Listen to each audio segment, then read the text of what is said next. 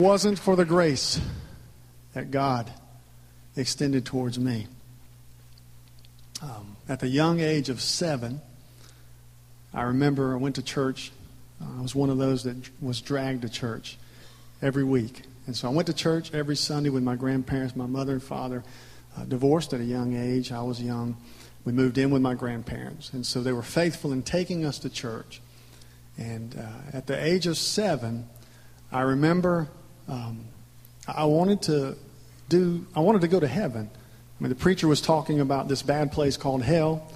And, and I remember um, wanting, to, wanting to go to heaven. That's all I can remember. And, and my um, grandmother and grandfather, I knew that my grandparents would be happy if I walked the aisle when the preacher gave the invitation. So at seven years old, walked the aisle, um, prayed a prayer, and uh, was baptized later, and uh, went on with my life, basically.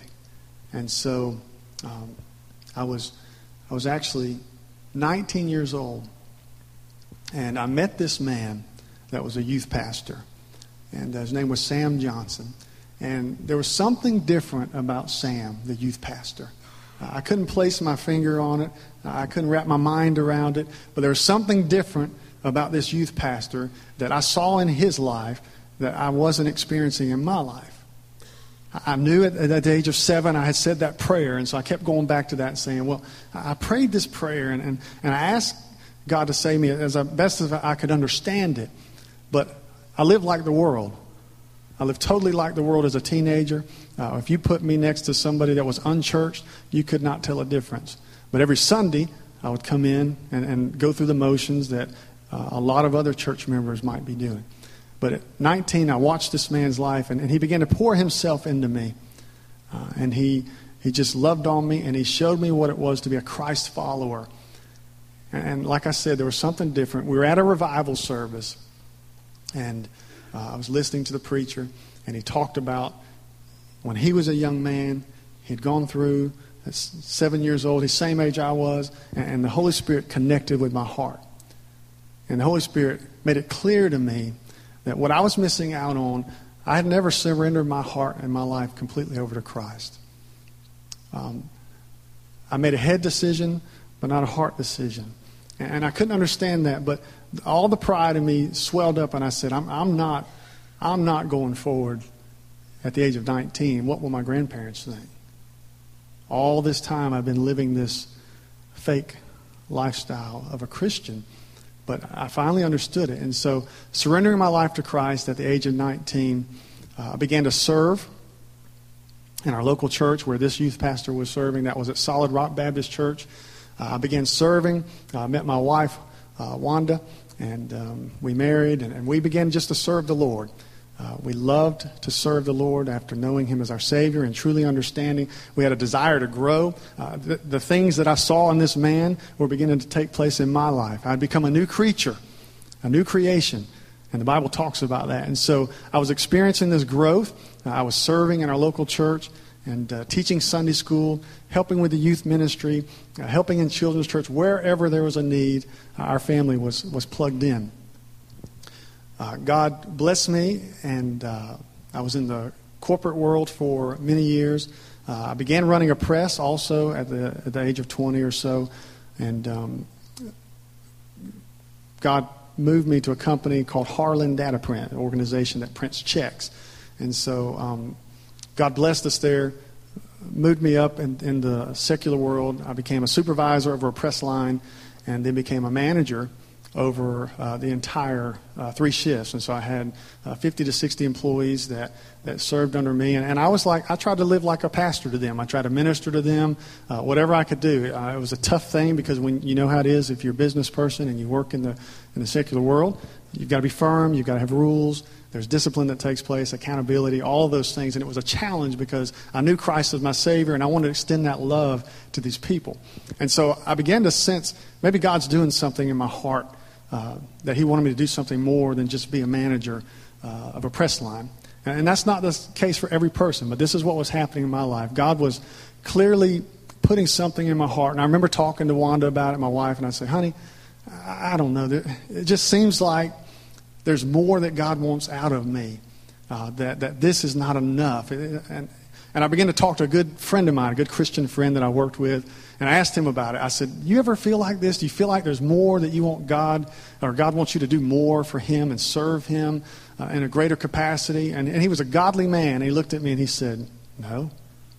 He said, I, I don't. I mean, I'm, I'm a Christian. I have my family. I've got my job. That's what God's called me to do. I'm content. I said, you, you, don't, you don't get restless and just feel like there's something more that you're supposed to be doing in life other than, other than this? And, and he said, No. And so then I be, began to talk to my grandfather, and I, I would share with him. He, he had become a pastor the, when I was older. He pastored a small church. And uh, I talked to him, and I said, I said Papa, I feel like uh, God might be calling me into full time ministry. Can you help me? Because he's a pastor, and I'm, I'm expecting great response here again. And he said, You're crazy. What are you thinking? You, you, God's blessed you with a good job. You're, you're serving the Lord at your church. You're manager. Financially, God's taking care of you. Why would you ever walk away from that and go into the ministry? It's the best advice he ever gave to me. It, it stabbed my heart when he first shared that. And so I went back to the prayer closet. I went back to the Lord. I said, God, I mean, I respected my grandfather. And what he said, I would honor. And I prayed about it, and the Lord would not let up. He was, he was relentless. I mean, it was just, he wanted me to do something more. And I, I, I went to my pastor and I said, Pastor, God's doing something in my heart. Um, I was 30 years old. He said, uh, You need to go to seminary. If you feel like God's doing something, go to seminary. And so I began seminary, I surrendered the call to ministry uh, at the age of 30. And then in 2001, I was licensed to preach. Um, 2003, I was ordained as a minister. Uh, 2003, I walked away from the secular world and began full time ministry. Uh, opportunity came up where our worship pastor at the time uh, accepted a call to go pastor. And so when he accepted that call, my pastor came to me and said, You've been saying you want to be in the ministry? Here's your opportunity. We've got a position for you to come and lead us in worship and let's just see how you do until we get somebody else. And that was kind of no strings attached. I was going to do that, continue in the secular world. And so I started, started leading worship. I started in seminary at that time. And so as I, uh, the first class I took in seminary was a worship class. And so that, that's the awesomeness of God, how He orchestrates things in our life. And so God began to give me a passion to worship Him and, to praise Him and, and a better understanding of what He did for my life and, and to express that to other people. And so He, he began to clarify the call and uh, help me to kind of organize my thoughts and realize what it was that God wanted me to do. Um, so in 2003, I began serving full time at Solid Rock Baptist Church as their worship and children's pastor. And so I had the nursery uh, to fifth grade and um, all of the music ministries, and, and, I was a rookie. I mean, I was learning, and my wife and I, we were, we were working hard together, just trying to please the Lord and serve Him. Um, served there for six years on staff, full time. And then um, I, I sing with the Sons of Jubal, which is a men's chorus, Georgia Baptist uh, men's chorus. Uh, they're actually in North Korea right now, so you need to be praying for them. But I uh, got a phone call from another pastor that um, had invited me to pray about uh, an opportunity. And so God moved our family, long story short, to First Baptist Jackson through some contacts and, and such, and, and began to serve the Lord there. Now, now the Lord had flipped things all the way over to senior adult ministry. And so I went from children that were in the nursery and taking them on field trips and trying not to pull my hair out to senior adults on this side. And there's not a whole lot of difference, I'll just be honest with you. I've been on many field trips with our senior adults. And my very first field trip, it was funny because, uh, you know, when you have children, you're used to you're trying to corral them and keep them all together. And um, one of my senior adults is my first trip I went with on them. She, she wanders off. We went to Savannah and did a riverboat cruise, and, and she wandered off and went to one of the shops. And uh, it was funny because when she came back, I got on to her. I scolded her. I said, What were you doing wandering off? Somebody could have kidnapped you. You don't need to do things like that. And she's like, I'm a grown woman. What are you? But anyway, God, God has used the ministry to teach me a broad spectrum of how uh, people are. I, I, love serving people. I love children's ministry. I have a great respect for it. Nursery workers, God bless you for your service so that uh, folks can come and worship the Lord together. I pray that uh, this is a church where people are involved with that and helping in that area. Uh, God bless you, senior adults. Uh, you're, you're faithful. You're the rock a lot of times. Uh, and we love you and, and, appreciate all that you have done for churches uh, in our country and, and in, in, this state, in this city. Um, also, with seminary, just to kind of give you an idea where I'm at with that, uh, I graduated with an associate in Christian ministry from New Orleans uh, Baptist Theological Seminary, and so studying just Christian ministry there. And then uh, currently, I'm at Liberty University online and am set to graduate in four weeks with a bachelor's in religion. And so uh, just pecking away at that and uh, trying to balance all that with family, um, just trying to get done as quickly as possible so that I can continue to help others grow in their relationship with Christ. Um, I, thank God for my journey that He's taken me on. I want to share a couple passages of Scripture with you. Um, before we go into a time of invitation. Uh, the first passage, which uh, you may be familiar with, Second Corinthians. If you'll turn there, if you have your Bibles.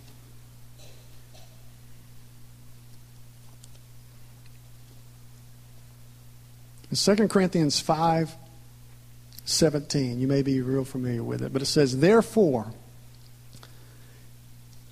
if anyone is in Christ, he is a new creation.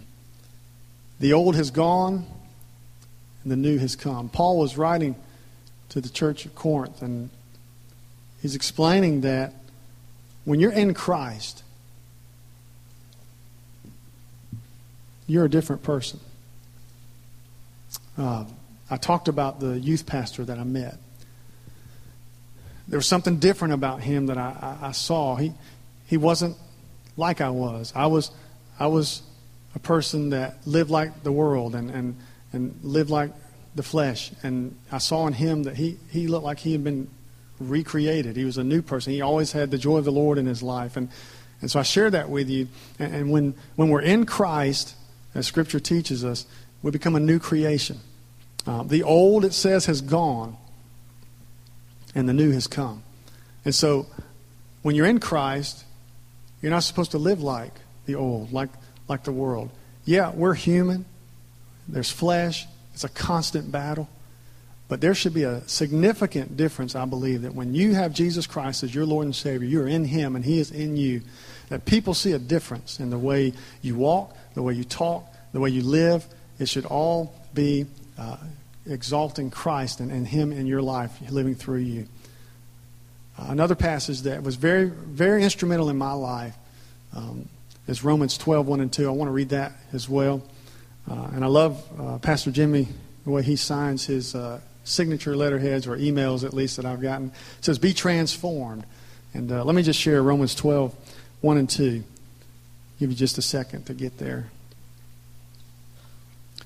But in my life, I was, I was just kind of seeking the Lord in the ministry and um, this was just a particular passage that I came across in my quiet time and, and uh, really struck a nerve with me. And so I, I just want to share it with you this morning. Says, Therefore, I urge you, brothers, in view of God's mercy, to offer your bodies as living sacrifices, holy and pleasing to God. This is your spiritual act of worship. Here it is again. Do not conform any longer to the pattern of this world, but be transformed by the renewing of your mind. Then you will be able to test and approve what God's will is His good, pleasing, and I love this part perfect. His perfect will. When I uh, read that, I, I struggled with it because I said, okay, God, a living sacrifice. See if I can wrap my mind around that. I'd heard this passage all through church and growing up, but living sacrifice. If you're familiar with the Old Testament, when they would sacrifice an animal, um, basically they were killing it. And so I was thinking, okay, I'm, I'm supposed to be living, but I'm supposed to be dead. Living and dead. And, and so I wrestle with that. And, and then there's like a light come on, and the Holy Spirit spoke to my heart. We're to offer our bodies as a living sacrifice, holy and pleasing to God. If we're to live holy to God, then, then we have to be dead to ourselves. Um, we have to allow the Holy Spirit to grow in our hearts and grow in our, our lives so that sin becomes smaller and smaller. Uh, almost like a walking dead man. That we allow the Holy Spirit of Christ to come live within us and we die to every worldly desire that we have, allowing Him to grow and mature so that we become more like Jesus Christ. And then uh, the rest of this says, do not conform any longer to the pattern of this world. So we're not, we're not supposed to live like the world, as I talked about before. We're supposed to look different. There's supposed to be something different, a new creature, as we read about in 2 Corinthians. And then I love what this says. You, know, you talk to people all the time that say, I want to know what God's will for my life is. I want to know what God's will is. I don't, I'm not sure. I just want to know.